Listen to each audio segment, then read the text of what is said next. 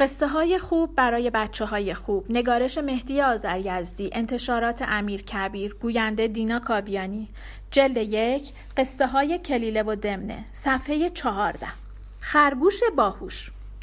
روزی بود و روزگاری بود. در یک جنگل دور افتاده که پر از درختهای میوه و سرو و کاج و گلها و گیاههای سبز و زیبا بود و آب و هوای بسیار با داشت گروه زیادی از حیوانات و مرغها و جانوران گوناگون زندگی می کردند. مانند میمونها، خرگوشها، گرازها، آهوها، کبکها، بز کوهیها، کبوترها و خیلی از مرغهای صحرایی. و چون همه جور سبزی و میوه فراوان بود همه خوش و خورم روزگار به سر می بردند. ولی یک شیر زورمند و ظالم هم در نزدیکی آن جنگل منزل گرفته بود و بلای جای آن حیوانات شده بود هر روز در گوشه پشت درختی یا بطه گیاهی کمین می کرد و همین که یکی از حیوانات را تنها می یافت او را می گرفت و از هم می درید و گوشتش را می خورد. چون هیچ کس هم زورش به او نمی رسید نمی توانستند چاره ای بکنند و کم کم زندگی شیرین حیوانات آن بیشه از ترس شیر دچار تلخی و ناراحتی شده بود و هیچ کدام نمی‌دانستند آیا صبح که از خانه و لانه بیرون میآیند سالم به خانه برمیگردند یا نه. در میان خرگوش هایی که در آن صحرا بودند یک خرگوش باهوش بود که برای علاج ناراحتی و ترس حیوانات نقشه ای طرح کرده بود و با چند تا از حیوانات دیگر نقشه خود را شرح داد و همه پسندیدند و چون دیدند فکر خوبی کرده یک روز تمام حیوانات جنگل را دعوت کردند و همه دست جمعی رفتند دم منزل شیر و خرگوش را به نمایندگی انتخاب کردند که با شیر حرف بزند. خرگوش قدری به شیر خوش آمد گفت و بعد گفت ای شیر توانا حیوانات جنگل به من وکالت دادند که با شما حرف بزنم. ما می‌دانیم که زور و قدرت تو از ما بیشتر است و ما حیوانات ضعیفی هستیم و چون نمی‌توانی علف بخوری و رئیس گوشتخاران هستی هر روز یکی از ماها را می‌گیری و بچه های ما نمی‌توانند از ترس تو با آسایش خیال در جنگل گردش کنند. بعضی از روزها هم که تو نمی‌توانی کسی را شکار کنی گرست نمیمانی اینک ما آماده ایم قراری بگذاریم که هم ما و هم تو راحت باشیم و هر کسی با خیال راحت زندگی کند. شیر پرسید چه قراری می‌گذارید که هم من و هم شما راحت باشیم؟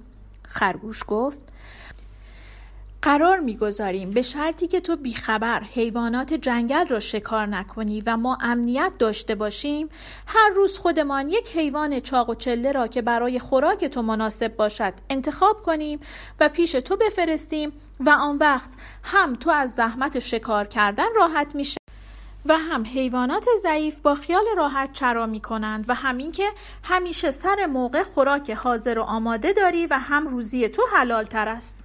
شیر گفت بسیار خوب شرطش این است که خودتان با هم بسازید و هر روز اول ظهر خوراک مرا همراه خودت بیاوری و همه در امان باشند. اما وای به وقتی که یک ساعت دیر بشود آن وقت روزگارتان را سیاه خواهم کرد. حیوانات هم قبول کردند. و بعد از آن هر روز یک دسته از حیوانات از میان خودشان یکی را که گناهی کرده بود و بایستی تنبیه می‌شد انتخاب می‌کردند و به همراه خرگوش او را برای خوراک شیر میفرستادند. یک روز قره به نام خوک ها بود یک روز نوبت بزهای کوهی یک روز آهوها یک روز میمونها یک روز خرگوش ها و همچنین سایر حیوانات. و بعد از آن قول و قرار خیال همه راحت بود که بی جهت و بی خبر در چنگال شیر بیرحم گرفتار نمی شوند.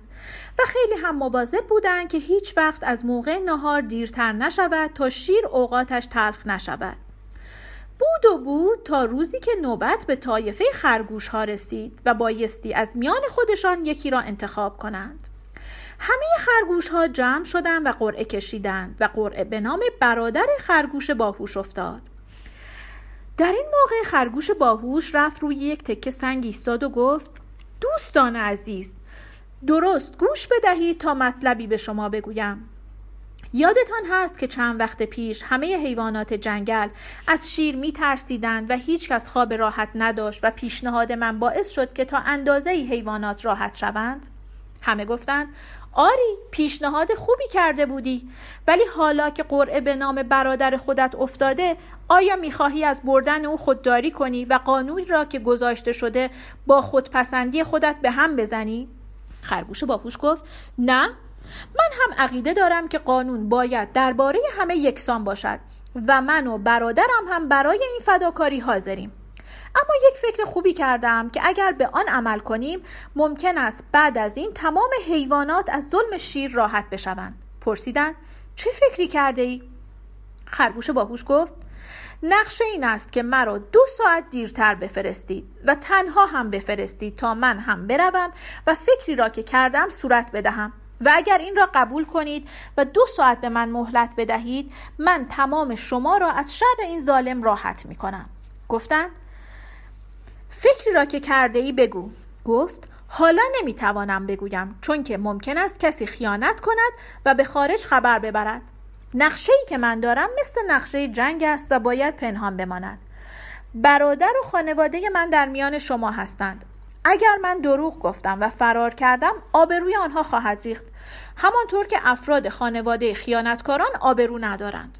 خرگوشان چون همیشه از خرگوش باهوش خیر و خوبی دیده بودند قبول کردند که مطابق حرف او عمل کنند و به او مهلت بدهند و بعد هم او را تنها بفرستند.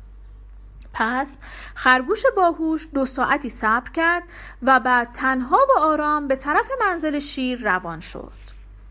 اما از آن طرف شیر تا دو ساعت بعد از ظهر صبر کرد و دید از طرف حیوانات خبری نشد و چون تا آن روز هیچ وقت در فرستادن خوراکش تأخیر نشده بود خیلی عصبانی شده بود زیرا هم خیلی گرسنه بود و هم بدقولی حیوانات به رگ غیرتش برخورده بود و با خودش خط و نشان می‌کشید که اگر از دو ساعت بیشتر طول بکشد چه می‌کنم و چه می‌کنم و همه حیوانات را بیچاره می‌کنم.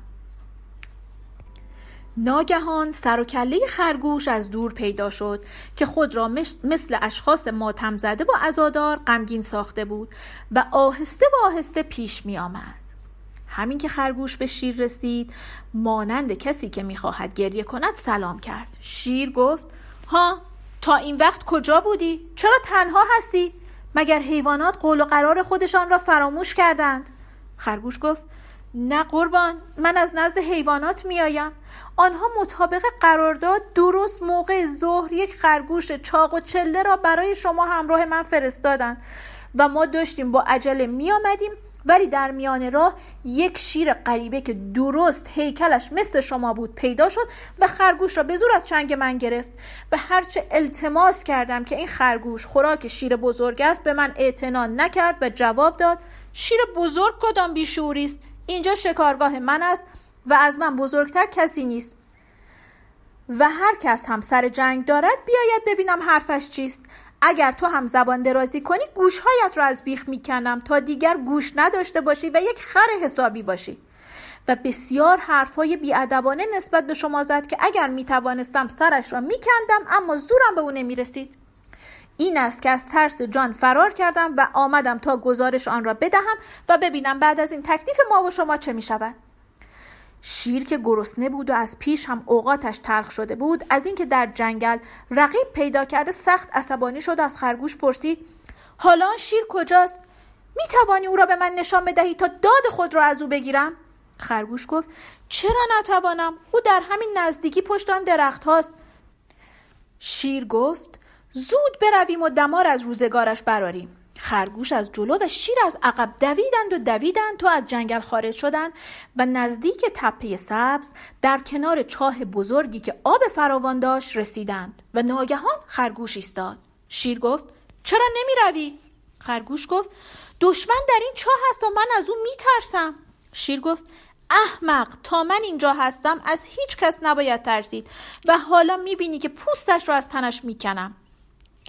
خرگوش برای اینکه قدری بیشتر شیر را سر غیرت بیاورد گفت قربان قدری احتیاط کنید چون که او درست هیکلش مثل شماست و به قدر شما زور دارد. شیر گفت تو او را نشان بده و دیگر کاری نداشته باش. خرگوش گفت شیر در همین چاه هست و من هم میترسم جلوتر بیایم.